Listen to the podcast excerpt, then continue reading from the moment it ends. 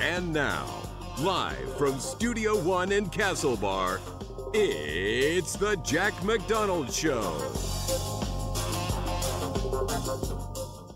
You are all very welcome back to the Jack McDonald Show here on CRC FM, and as always, it's a pleasure to have you along for the ride. Jack McDonald and Kevin Rowland helped me along for the show. So, uh, over the last few days, there's been one topic of conversation on this program that has been prevalent, and for any of you who can drive, I'm sure you've probably wanted to blow your brains out at times because it's been theory test, theory test, theory test. Well, uh, today was the f- kind of, I suppose, the finale of all of that, Kevin. Uh, where do we start?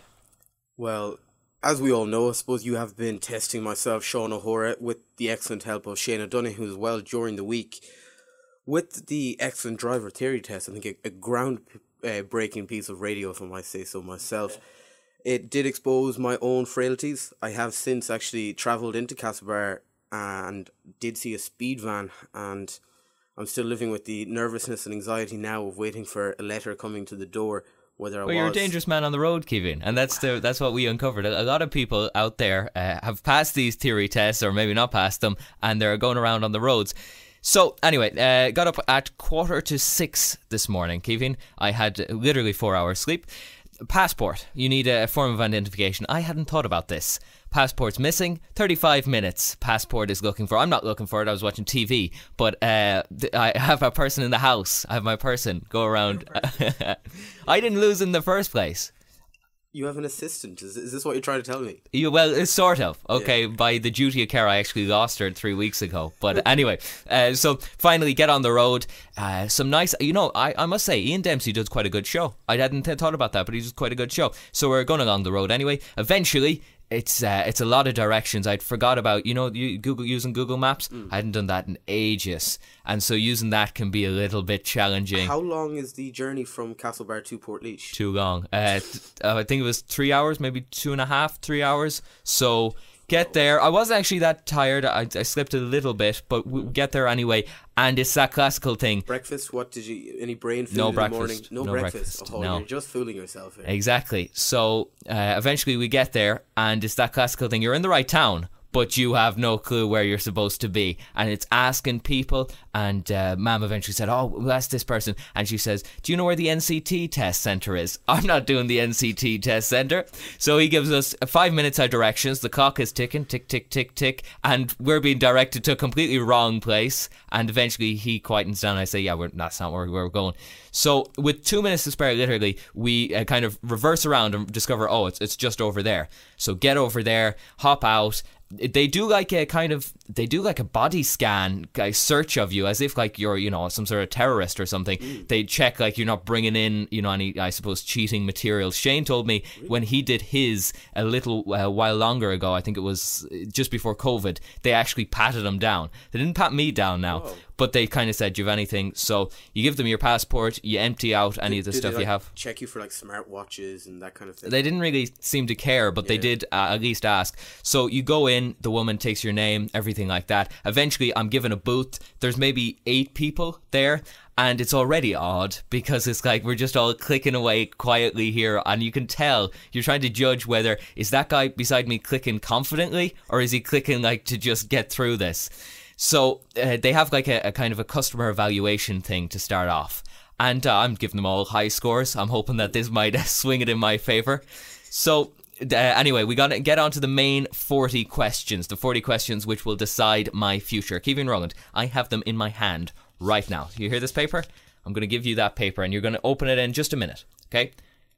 Okay. Okay. Okay. But I, I must preface this is a piece of paper that has quite clearly been through a lot in the last 24 hours. Well, yeah, it, you so. know, it could be a celebration, it could be a diminution. We'll see. So, you you know once you're done you press finish they say do you really want to finish you say yeah i'm, I'm really done you uh, get out of the room and you wait there a woman comes out eventually after three or four minutes with a printed off piece of paper she looks at the guy uh, and it's a look that kind of goes another one and um, Safe to say, Kevin, uh, read out the scores there, please.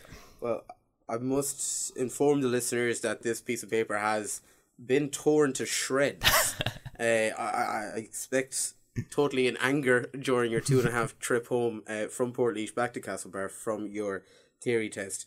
Remarkable that there's absolutely nowhere in the west of Ireland that's currently doing theory tests. The world has stopped, apart from in the wonderful land of Port Apparently, they're okay for, for theory tests and uh, getting back to normal. The scores. safe number one category, the safe and socially responsible driving. You scored an incredible fifteen out of twenty three. That's pretty good. That, that would have passed.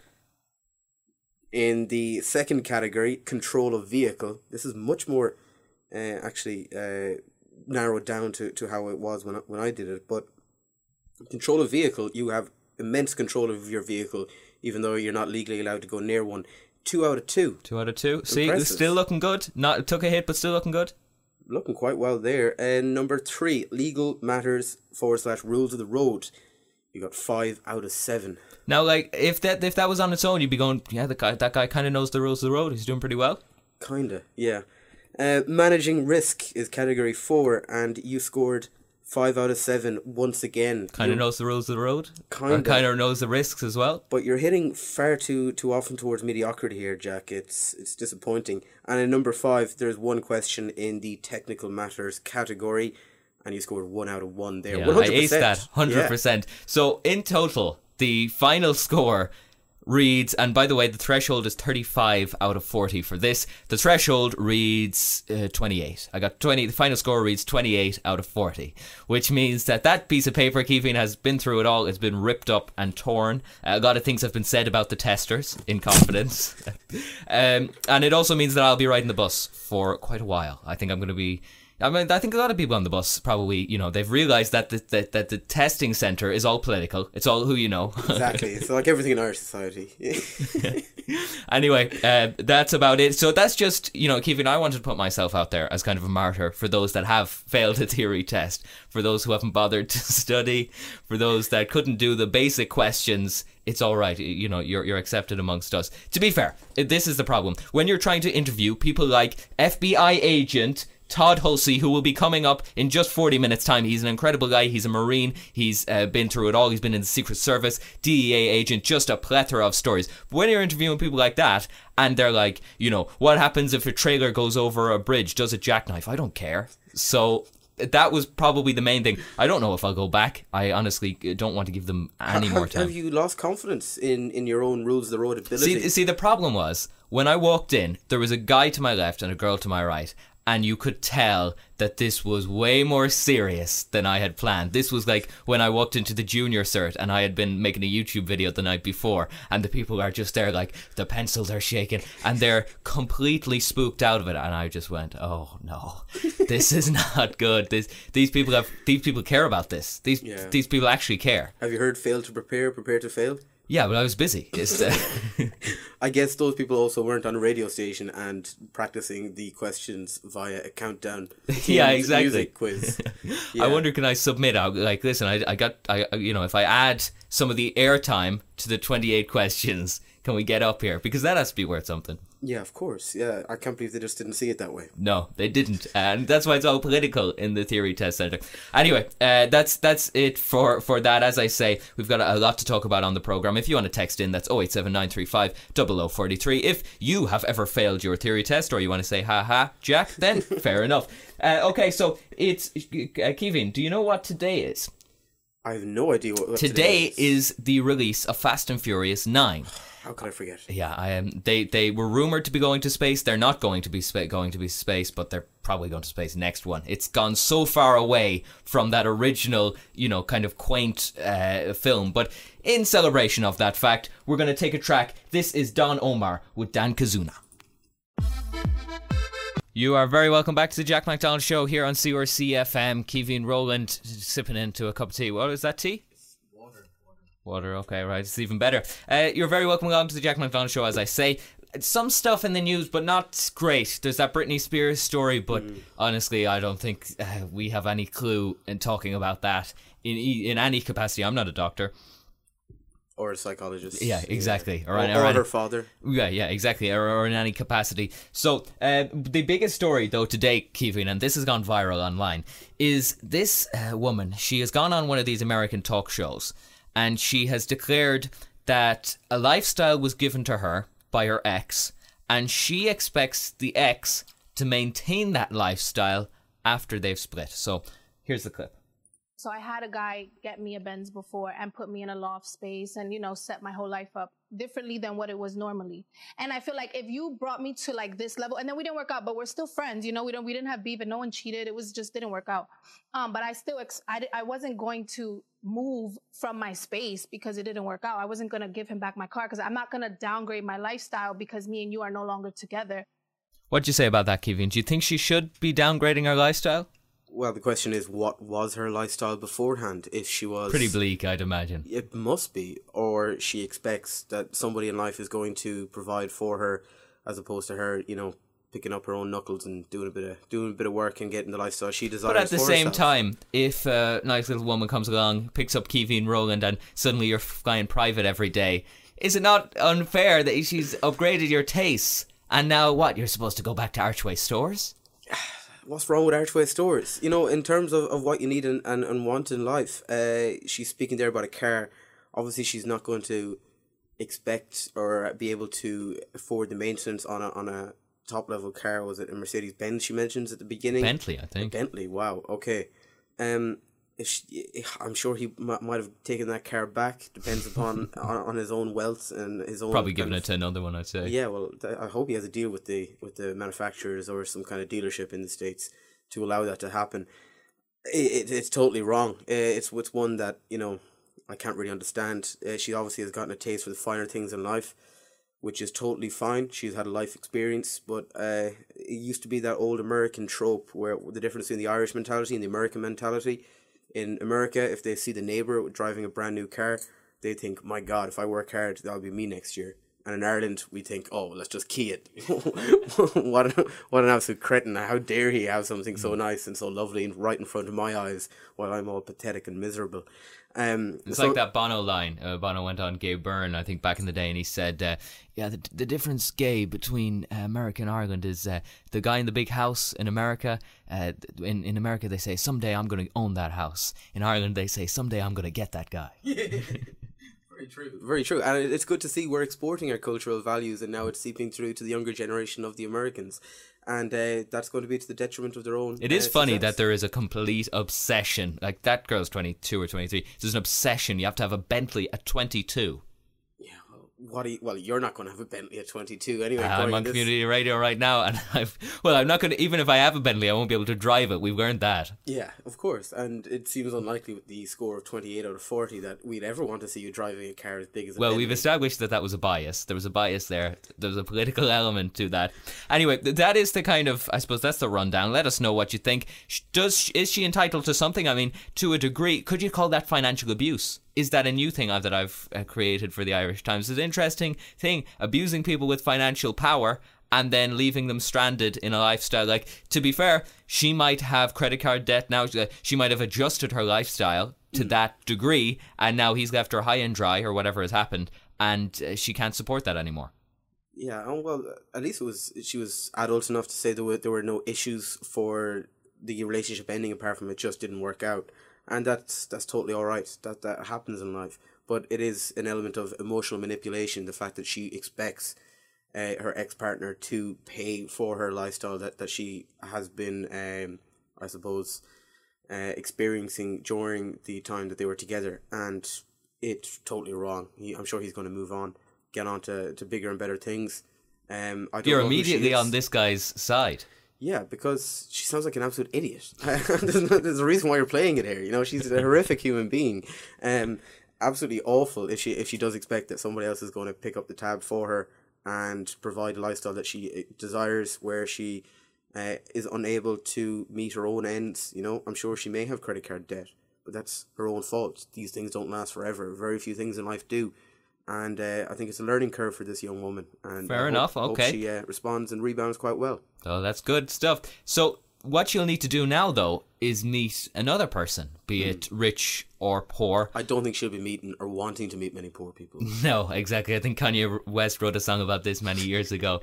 But I, on that note, Tinder may have facilitated a kind of a, a, portal into that. So I got an email this morning, not from Tinder, from a tech a newsletter. I want to make that very clear. It's from a tech Much news. cooler. Yeah, sorry, uh, from a tech newsletter, and um, it it was kind of detailing the the changes that were going to be occurring and these updates that were occurring to Tinder. I don't know if you have it there in front of you, but there is kind of three key details that Tinder will be rolling out, and it's potentially groundbreaking in terms of, I suppose, the future of dating. Firstly, they're looking into video. So they may be adding a video portion, which means that you can, I suppose, start going, hey, this is Keith Roland. I'll uh, show you around the radio station. I, uh, you know, this, this is my uh, whatever. What do you drive? A Corolla?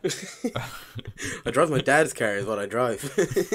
Whatever that is. exactly, but you know th- that kind of stuff can can so video can come into Tinder for the first time ever and whatever it's it's 10 15 years of operating. Uh, along with that, there's some other changes. They're adding basically games within the app. They they trialed this during lockdown, but the idea being that okay, uh, we might, uh, you know, initially swipe on each other because of how we look, but maybe there might be something more to that. And instead of the date being awkward, let's basically play a game. Um, you know, be it, uh, I, I, presume most of these are kind of quite docile, and uh, you know, it's not like those Facebook Messenger games. You know, the the snooker, and they had like you know whatever basketball hoop games. I imagine it's going to be something similar to that. This is Tinder trying to become Facebook because they already have the amount of uh, downloads. They want to keep people on their app for longer, I suspect. And it seems like they're going to try and like they've already brought in stories. So I suppose you know original thought and original ideas within Tinder HQ seems to be hard to come by, and it seems to be quite unfair or well, quite ridiculous really that they're going to expect people to spend more and more time on Tinder, uh, just in the hope in the future that they're going to monetize that by selling people ads. You're always so optimistic. Uh, the well, the headline uh, The Verge have gone with is that they are looking to get you to actually talk before matching. So there are many uh, there are many uh, things available here, but the idea they they've got this new feature called Hot Takes, which is an interactive video game. It occurs nightly from 6 p.m. to midnight, uh, you can ask answer questions like which of these is the most pretentious?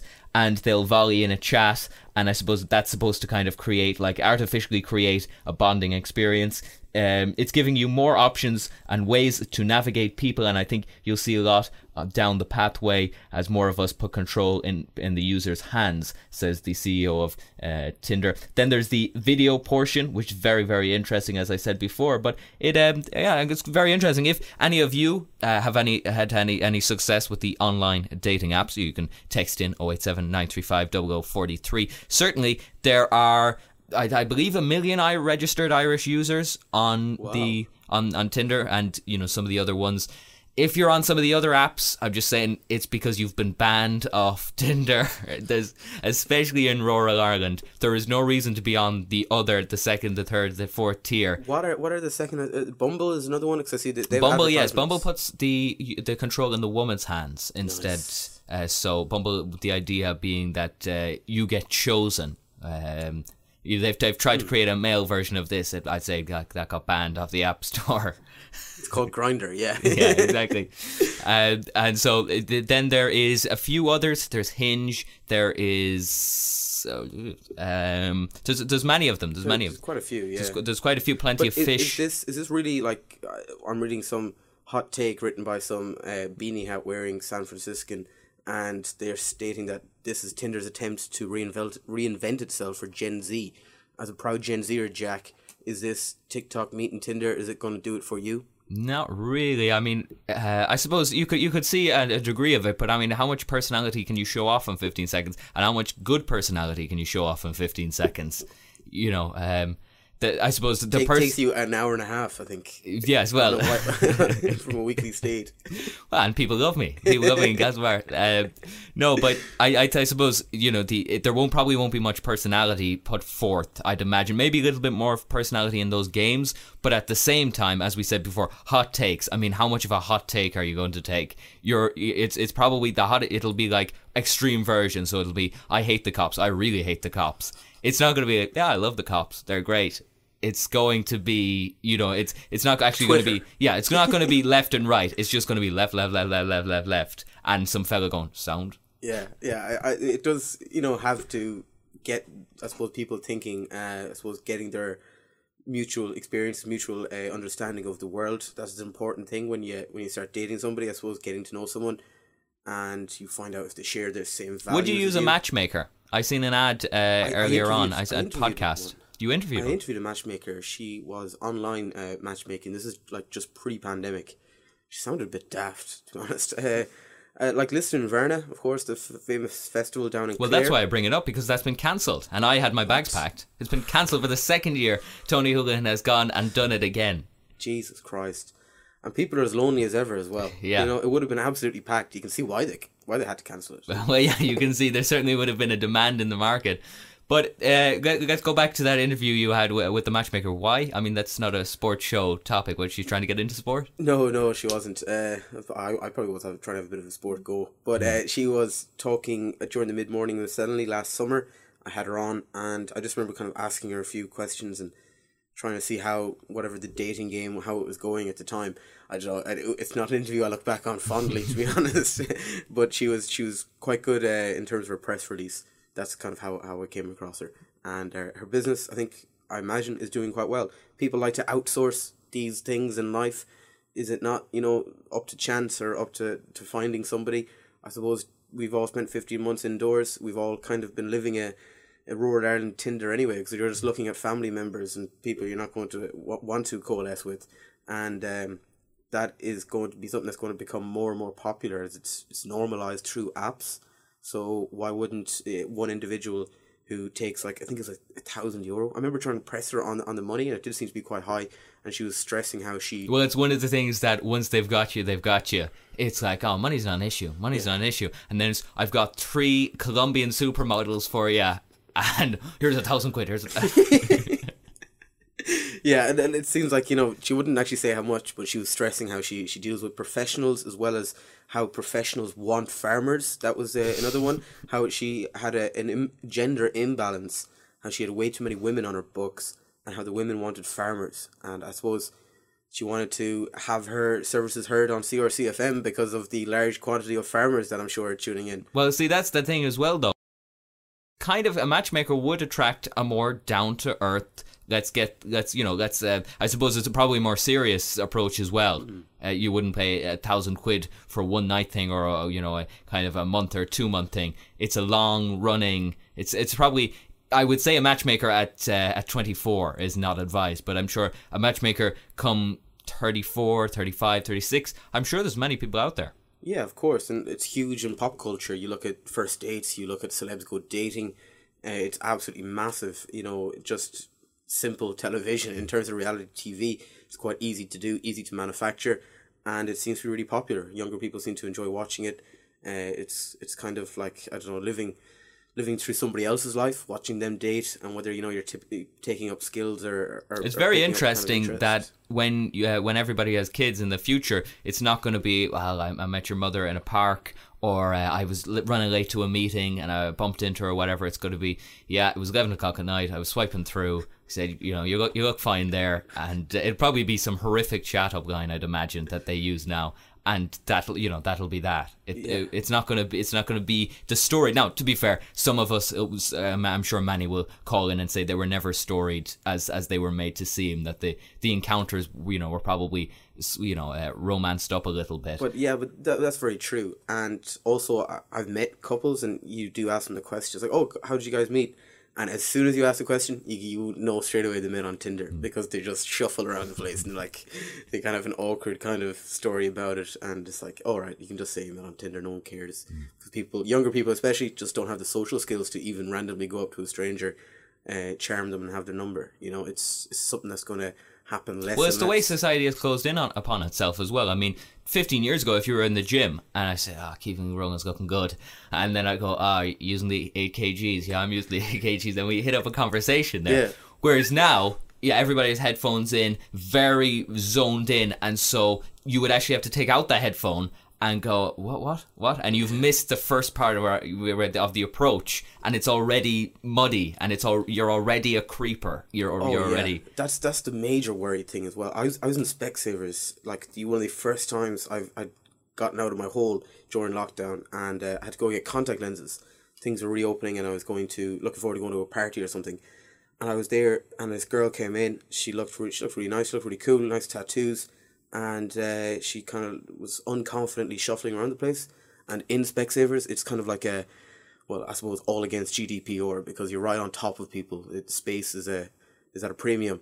And I heard, didn't hear her name, which I wish I did. I, I was enjoying the eavesdropping element of it all. That's something that we've lost out on massively in the past while. And I heard her talk. She was a yoga instructor. I was like, wow, that's really cool. I want to get into yoga. I can't do it online. Of course, you want to get into yoga. I, have I've I've rheumatoid arthritis in my family, Jack. You know, I want to prevent for the future. Uh, Instant rheumatoid arthritis. It's on the way. I feel it. Right, I feel it in my bones already, and uh, my hips aren't doing well. And I just thought I wanted to during lockdown. I had this idea of getting into yoga, and I couldn't do it because when you're literally upside down, it's very hard to keep an eye on a YouTube tutorial. And if you're doing this kind of thing, you know, you put your leg in the wrong direction, and then your neck is, you know, in absolute agony for like three weeks afterwards. So I was like, wow, this is brilliant. And she said she was from the same village I was from in Mayo. She said Lahardane. You're in. She was Bingo. in Lahardane. I was like, wow, it's amazing. And then she sat down beside me, and I was unable to even like pretend to strike up a mm. conversation and I couldn't tell what age she was, so I was like kind of like guessing away. And then I was also like, if I do say anything to her, if I if I do, I was just like, I'm gonna get cancelled on Twitter. that was just going through my head. The fear enough, of that. You're not a big enough name to get cancelled on Twitter. No, I'm not. No, not is, in terms of my name, no, but like but you'll would, go in a group chat. I guarantee you that. One hundred percent, and then it would just be totally finished. Uh, and that was what was running through my head. And you know, I realized in hindsight that was nonsense. I should have just tried to say something to her and try to strike up a, a normal conversation. But yeah, it just it just didn't come to me at that moment in time, and uh, it's a massive regret. So if you're out there, yoga instructor from Lahardane, uh, who went to Specsavers a number of months ago, just hit me up. I think the BAI would say this is an abuse of the broadcasting oath we took. Um, no, but I, I also had a thought there as to I suppose is there is there a sustainability element to there's almost an implicit kind of like the minute you meet online it there's like it there's a I suppose it, it's not as valued as if you meet in person. It's it's a little weaker, I suppose. Yeah, that's that's definitely true, but also it matters after how you meet up. You know, I have friends who have like 100 or so Tinder matches, and I'm like, oh, how many dates have you gone on? And they look at me like, what? What are those? it's like, have you not asked a girl out on a date? And it's a very male thing. You know, every male man's uh, way of dating is we go for a spin. and obviously, you're never going to be able to use that line, Jack. But uh, hey, hey, anybody out there? Don't worry, calm down. Your mo- your mother can drive you along if you go for a spin. We can go to Supermac's. Uh, I have to be home by ten. and that just you know it seems to be the way the way that the world works. It's also because the fact that we have no places apart from the pub for for younger people to meet in this entire county, and uh, you know it's not exactly as if there's skate parks or ice skating or those kind of things that would be seen in other countries where they value young people. But we just have roads. We have a, a, a love of cars. And if you have a car, you're, you're going to get a woman into it anyway at some point, and uh, you might as well just drive drive around, and that's quite a, a romantic date. Kind of a creepy one though. Ultimately, if you if you really stand back and, and have a look at it, but knees must. Yeah, it's like imagine Julia Roberts going, "Well, he said, uh, do you want to go for a spin?" Yeah, yeah, it's it, it, it works though. It, you'd be surprised nine times out of ten. You know, anyone wants to get out of their house, just go for a spin. Well, uh, anybody out there, if you want to go for a spin, I can give you Kevin Rogan's number uh, against GDPR, but I don't care. um, so anyway, if you are to maybe download one of those apps, maybe you've been inspired by our conversation here, you would hope to meet a certain kind of person. You'd hope to meet maybe somebody uh, nice, attractive, blue eyes, green eyes, maybe even brown eyes. This is Brown Eyed Girl with Van Morrison. You are very welcome back to the show. Now, my next guest has spent over 20 years in various levels of the American military and industrial, uh, military and intelligence community, rather. He is a incredible speaker. He's a, a, currently a lawyer. Todd Hulsey, welcome to the program. Jack, it's a real honor and pleasure to be with you. Thank you for having. Well, Todd, it's truly an honor uh, here as well. You know, we don't always, in Ireland, we don't always get to speak to kind of high ranking people like yourself. Firstly, I wanted to ask the question that I'm sure a lot of people were, are wondering Were you a spy? No, I was a counter spy. Okay, so what does that entail? Well, a counter spy operates against the espionage and intelligence collection activities of foreign powers. And I spent about half of my career with the FBI doing that. That's very, very interesting. Let's take it back then to how you got started. I understand you spent many years in the Marines. I graduated from high school and then I went in the United States Marine Corps and I spent three years in active duty. Upon separating from active duty, I then attended college earning a bachelor's degree. I then went to work for the United States Department of Treasury as a special agent. I spent five years with the Treasury Department. And during that time, I worked investigations against Colombian and Mexican drug trafficking organizations along the Gulf Coast of the United States and along the southwest border with Mexico. After five years, I then resigned. I went to graduate school, took a master's degree in international relations, and then went to law school and took a law degree.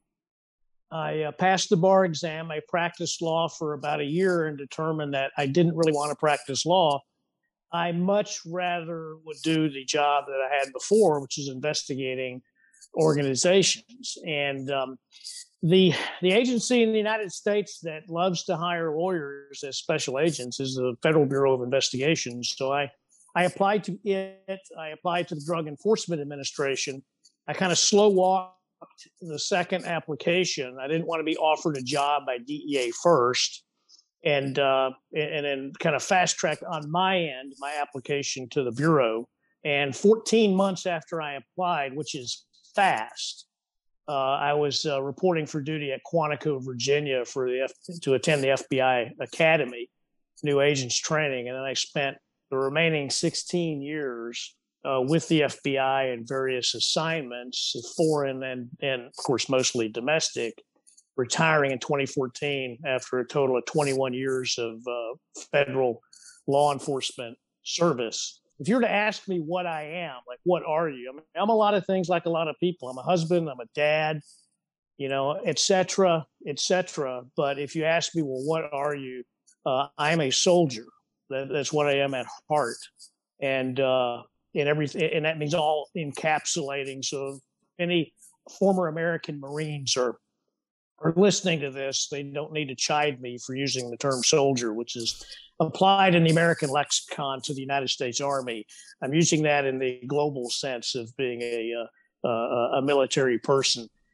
And uh, secondarily, I would say I, I'm a uh, retired intelligence officer since I spent a great deal of my FBI time in the national security side of things. It's very, very interesting. Over here, you do two things. When you're 18 or 19, you either go to college or you go and you probably pick up a trade. In America, it seems a little different, and certainly your story. To go to the military first and then go to college, it's an interesting path. Why did you cho- choose to do that? And would a lot of people, your peers at the time, have gone the similar route?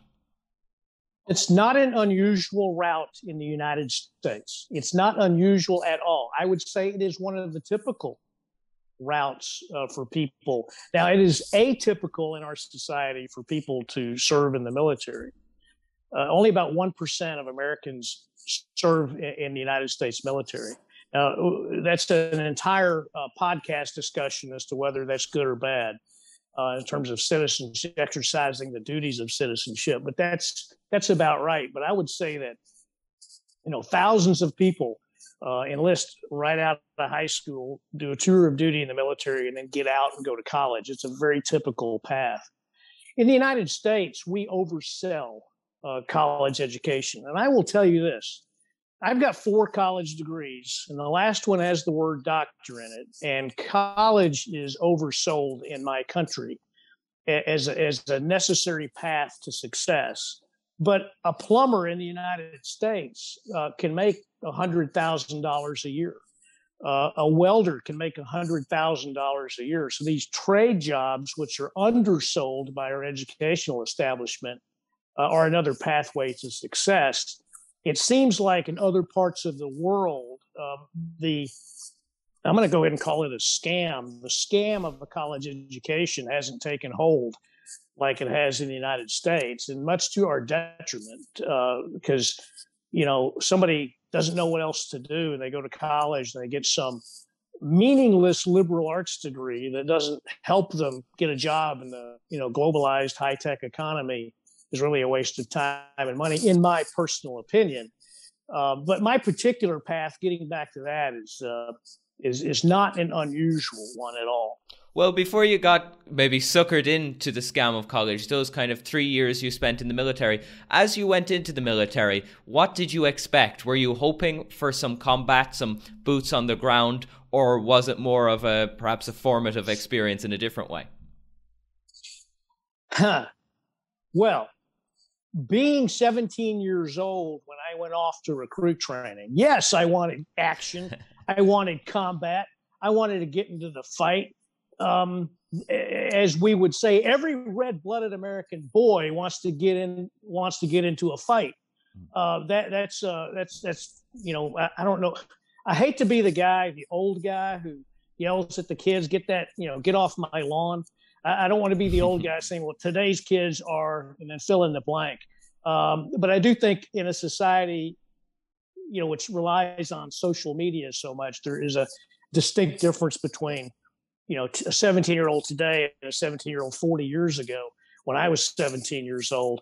And um but yeah i wanted action. Of course the only there wasn't a whole lot going on. Um there was the beirut intervention in 1983 it, well actually started in 1982 and uh and, and then there was the grenada invasion but i was stationed on the west coast of the united states and uh, my area, I say mine, I mean, I was a low ranking enlisted man, but our area of, uh, of um, responsibility was, was the Pacific. So um, my battalion, I was in an infantry battalion. My battalion wasn't deployed to anything except, you know, training on, at Okinawa, Japan and uh, and what the Western Pacific for six months. But yeah, I mean, it's one of those things. It's uh, it's it's almost a for some people a formative experience to uh, uh, as well as, the seeking out of of, of action.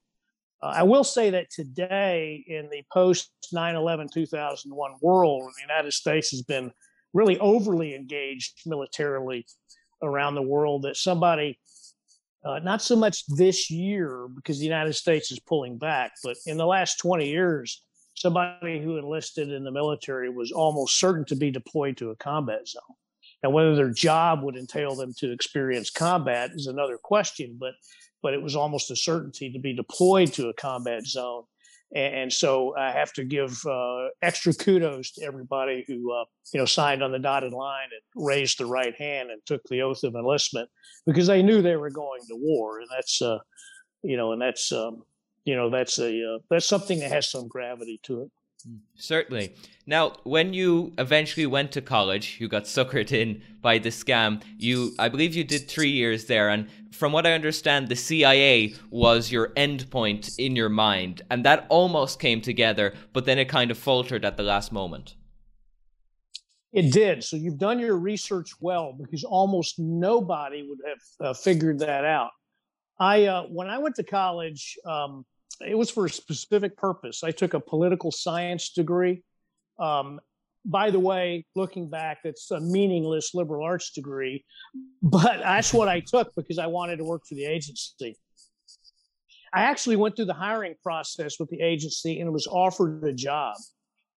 And then the job was pulled back after about, I think the job offer, which I accepted, I, I think after about four or five months, it was pulled back. And what was explained to me is that it was a funding issue and uh, that they couldn't fill a number of positions that fiscal year and invited me to reapply the following year. And instead, I went and applied to the Treasury Department. A friend of mine, a college friend of mine, had uh, gotten a job as an investigator for the Treasury Department. He said, Well, we're hiring and so I applied for that job, and I uh, and I was hired to do that. But and, the CIA was my my end game initially. And then uh, you go into the customs division and kind of um, basically a DEA agent without the badge of the DEA, if I understand correctly. That's right. Um, uh, in, the, in United States federal law, the title that covers narcotics is called Title 21 of the United States Code. And as a Treasury agent, I was Title 21 cross designated. So the DEA deputized me to be a DEA agent. This was not an unusual thing either. This was a fairly common thing in federal law enforcement uh, because, you know, there's only so many DEA agents to go around and, and so a lot of our a lot of treasury agents were cross designated and i was one of them then eventually you make your way to the fbi tell me what was your yes. first day like in quantico the first day at quantico well it I everybody's wearing business suits and we all have our orders in hand and we all go check in and uh, it was all very professionally done it was uh, when I was a Treasury agent, we trained at the Federal Law Enforcement Training Center in Glynco, Georgia. Every federal law enforcement agency except the FBI and DEA train at FLETC, F-L-E-T-C, FLETC. Uh, the DEA and the FBI both maintain academies at Quantico, Virginia, on the Marine Corps base in Quantico and that's an artifact. DEA used to train at FLETC too, but uh, there was a talk in the late 1980s of merging the DEA with the FBI, which never happened. But they did move their academy to Quantico because of that planning. So there I am at FLETC, and it was a little more chaotic in checking in, and because um, so many different people. I mean, I was on a bus, picked up at the airport, go to FLETC. So many different agencies on board. Everybody going to a, a little separate, you know, training uh, program, and it's a little more chaotic. But the FBI was was very professional, and it was like you know off of a checklist to fly an airplane. Eh, you know, tick this one, tick that one, tick that mark. You know, A B C D E F, and then you know go here. It was very professional. Are you happy when you look back at your time in the FBI? Are you happy? Did it live up to the expectations you had?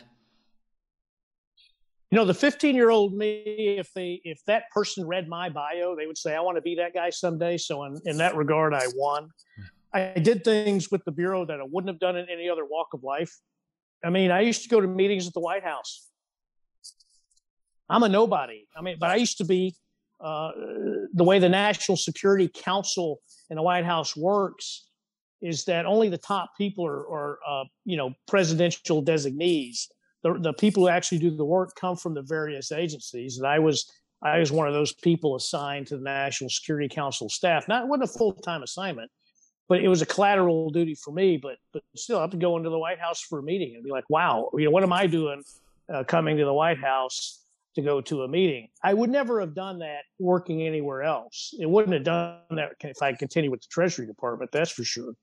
And so those kinds of things you know, that I got to do and the people I got to meet uh, were extraordinary. And it's because I worked for the FBI. And I will also say that my experience is not atypical. So if you read my bio, uh, that could be a lot of different people's bio with a little bit of different uh, changes. There's, um, you know, people, for people who do amazing things, get to do amazing things because they're employed by the um, Federal Bureau of Investigation. There's a lot if when you read your imdb there's cyber crime there's drugs there's a, a whole slot of different uh, kind of i suppose salacious topics. Can you give us an idea as to some of the main things that you investigated or worked on at the fbi yeah, I originally was a member of the Los Angeles Safe Streets Task Force. I was on a sub task force called the Sexual Assault Felony Enforcement Team, and that team uh, did two things. It was uh, it targeted traffickers of, of child pornography, uh, primarily on the internet, and then also uh, targeted people who would grown men who would meet young girls or online and then set up physical meetings.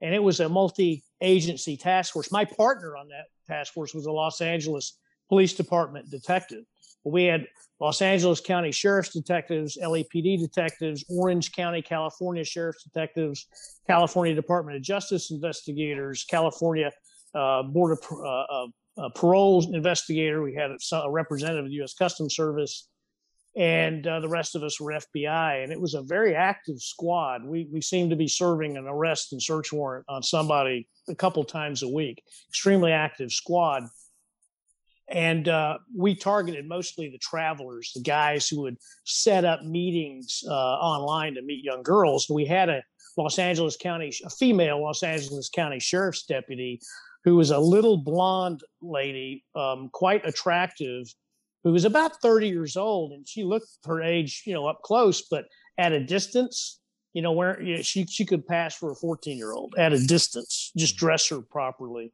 to to fit, to play that role and we nabbed a lot of guys that way um, using her as the uh, as the bait. Of course, the online transaction is between this guy and uh, the uh, the agent named Fred sitting over there in that cubicle. But uh, when they actually tried to make the meet, there was this little blonde.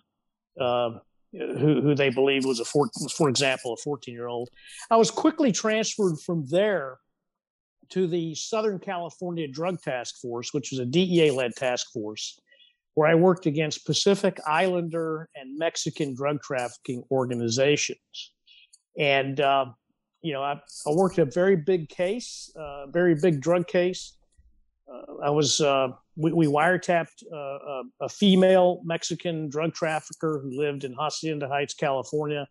It was an extremely difficult case because this person was, she was uh, security conscious to the point of uh, you know, it, she could have been trained by the KGB. She was so hmm. security conscious, and um, multiple agencies had made a run at her, and not uh, and not um, you know made any headway. And I'm proud to say that uh, that through just plain old gumshoe detective work, um, and I will pat myself on the back here, is that we broke the case, and then and then um, my goodness, the first round of indictments were over 100 people in three United States states mm-hmm. and Mexico.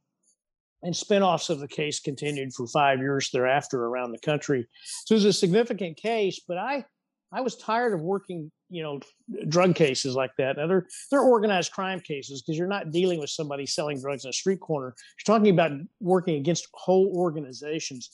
But I had I was tired of that, so I I uh, requested a transfer to counterintelligence, and then I was transferred to work at uh, East Asian counterintelligence in the Los Angeles division. Well, before and we then, before we progress yeah. that story a little bit, I'm very curious mm-hmm. when they come to you and they say, "Todd, listen, there are these you know horrific people who are exploiting children, or there is this uh, female drug kingpin who we can't quite nail down." How would you go about? What would the first steps be in kind of, I suppose, instigating your technique of investigation? Is there perhaps people you would automatically call or, you know, uh, checks and balances that you would initially put into place? Well, the number one thing is to talk to people. And the, you know, you're in, in both law enforcement and intelligence, including counterintelligence. Intelligence and counterintelligence are two sides of the same coin but but the what you have to do to make cases and investigations and intelligence collection go forward is you have to recruit and operate human sources, people who will tell you stuff, and uh, and that's and that's what we did. Now, as far as the child pornography cases, there are known websites, mostly today on the dark web, that people traffic in all sorts of illicit materials, including child pornography. So um, it's just a it's a matter of of getting into those sites and then posing as a uh, you know as a player. And uh, you know sometimes people come to you. Sometimes there's someone who is arrested. They've dealt with others online and in order to reduce the sentence they're going to receive have agreed to cooperate and they cooperate and then there's a whole list of people to then contact that you can re- operate the person who has been arrested, and uh, usually this is before they go to trial because you want the cooperation to be uh, what you expect prior to going to court.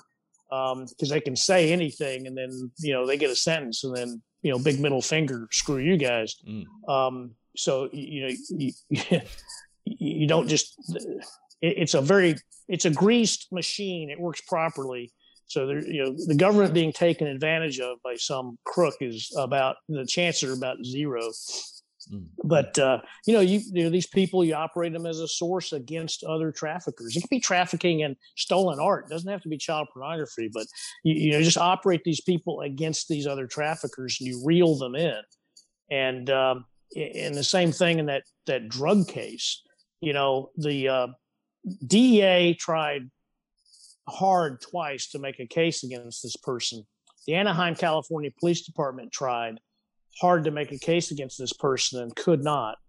And my supervisor uh, threw it on my desk. He said, "Solve this case." And uh, I remember I was reading a case, and I went to him and said, "I don't, I don't think there's enough there." And I remember him saying, he pointed at me, he said, "She's running dope. you get back there and you know you figure this case out." And um, and uh, I said, okay. And I went and I, am really happy that he that he didn't let me say, look, I, I don't I can't see anything here. There's nothing there that he made me go back and look again. I found one report. In the case file, Jack, I got a coffee cup in my hand. Let me turn away from the camera. The case file that I had access to was the DEA was this was the task force case file. And, and yeah, the computer age, but we're talking, you know, late 90s the case file was about that thick. so I read every single report in the case file. I started over after my supervisor said, go back and, and look some more because there's something there. And I went back and I read it again from, from the first page. I read the whole case file again. There was one report filed by the Los Angeles County Sheriff's Department uh, of, of uh, a person who dropped a package off at a uh, commercial shipping site, be FedEx, I believe, if I remember correctly. Could have been United Parcel Service, but FedEx sticks in my head. And it just so happened on that day, there was a Los Angeles County Sheriff's Department drug detector canine working that location who alerted on this package. And it alerted on the package in time for the person who dropped it off to be observed going back to his vehicle and driving away. And then we had a license plate number. The license plate number, you know, the registered owner. And so that was the key. That the it, the LA County Sheriff's Department didn't follow up on, didn't open a case on this person. It was one of those things. They had so much going on. This was kind of put in the back burner and, frankly, probably forgotten about. Hmm. You know, there's always crime going on everywhere on planet Earth all the time.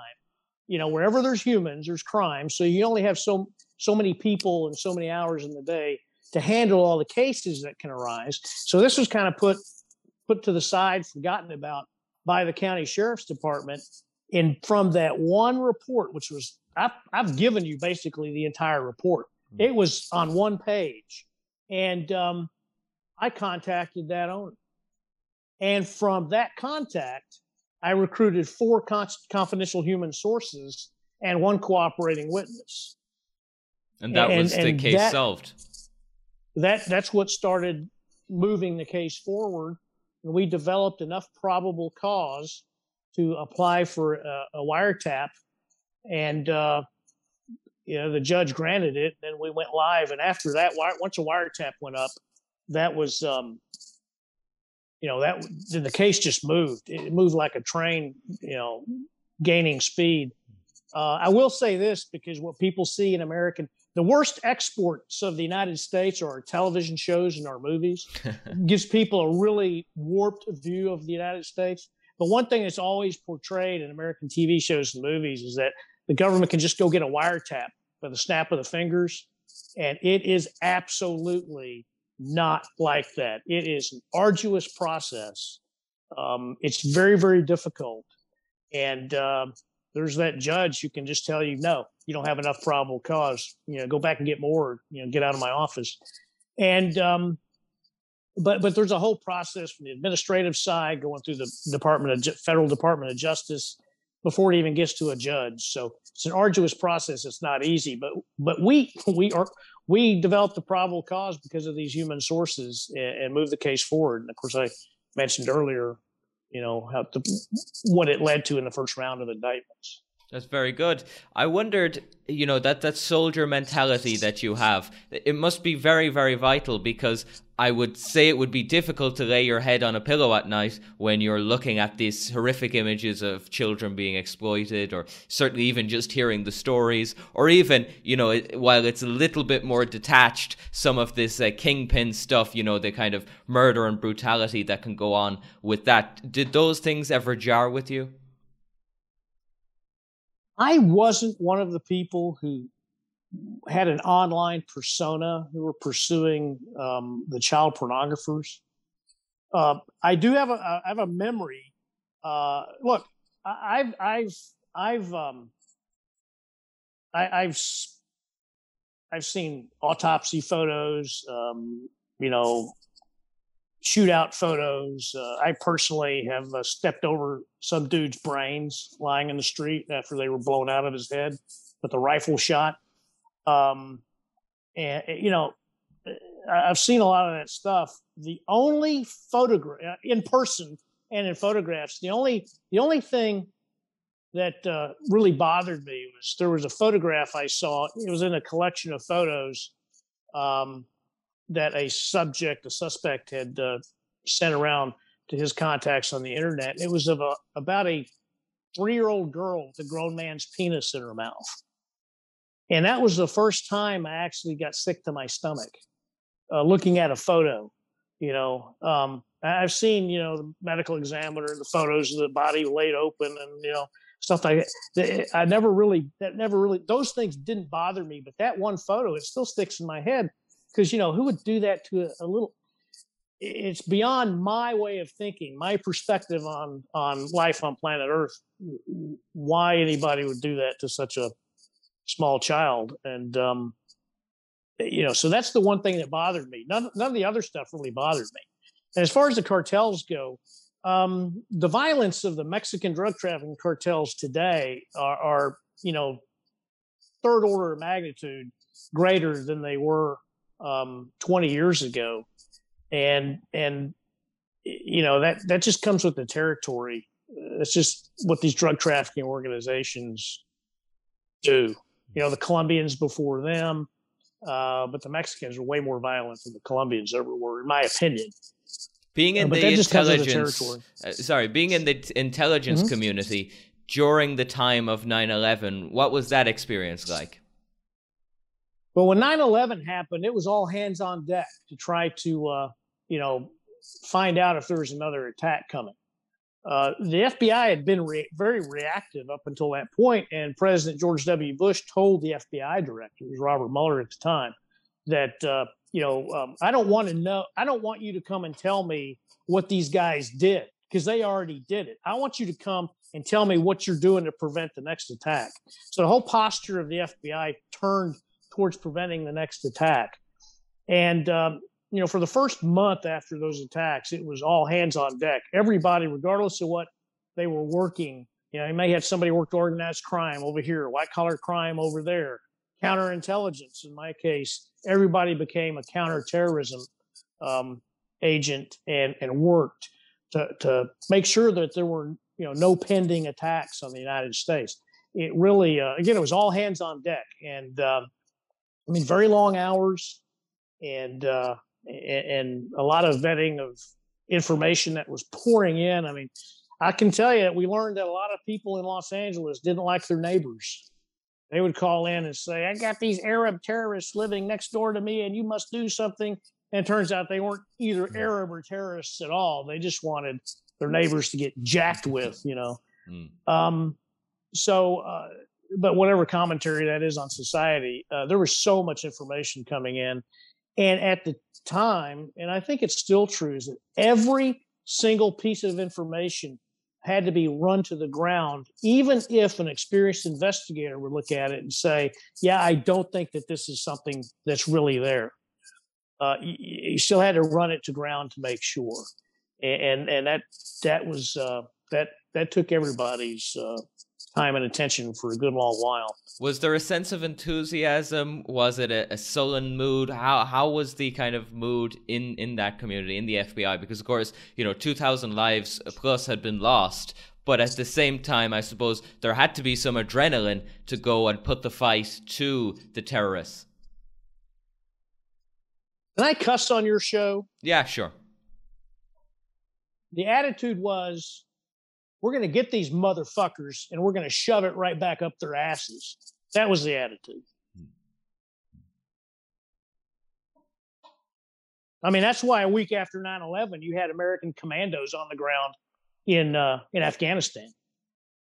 You know, in the entire U.S. intelligence community and the parts of the law, federal law enforcement community that has a role to play in counterterrorism, that was the attitude. And I'm not I mean, I'm, I'm trying not to soft pedal it. I'm probably not saying it um, with enough enough emphasis, but that was it. That was the attitude. And um, I mean, talk about talk about you know people who. I mean, we we we were uh, the the Americans were generally, you know, even in, I was living in Los Angeles. That is, uh, you know, California is a political uh, left of center moving towards leftism state where you got all sorts of touchy feely kind of people who who um, you know you wouldn't call politically conservative. I mean eh, eh, they'd be on a different galaxy than that who were angry flying american flags you know stuck on their vehicles and stuff. And it was a very different time for a few months in the united states where now we're politically divided and you know it's I'm sure it's the same in many European countries where the extremes seem to have the microphones. But at the time, the country really came together and people were angry. And those of us who whose job it was to prevent another attack were were um, well, I described how we all felt, and that was uh, that was real, Jack. That was real. Talk to me about your time in counterintelligence. So we went through your, uh, I suppose, a really difficult experience, but cutting your teeth with the child exploitation, I suppose, task force, and then taking down this kingpin woman in Los Angeles. Then you seem to make the sh- shift towards counterintelligence. Yes. Yeah, I wanted to. I was tired of working, you know, drug cases. I was just tired of it. Um, it, it it's almost you know, California borders Mexico, as does my home state, you know, the great, mighty, and sovereign state of Texas.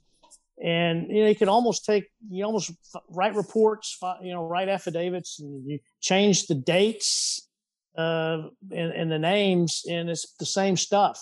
And all the names are going to be Spanish names, you know. And so you just change dates and names.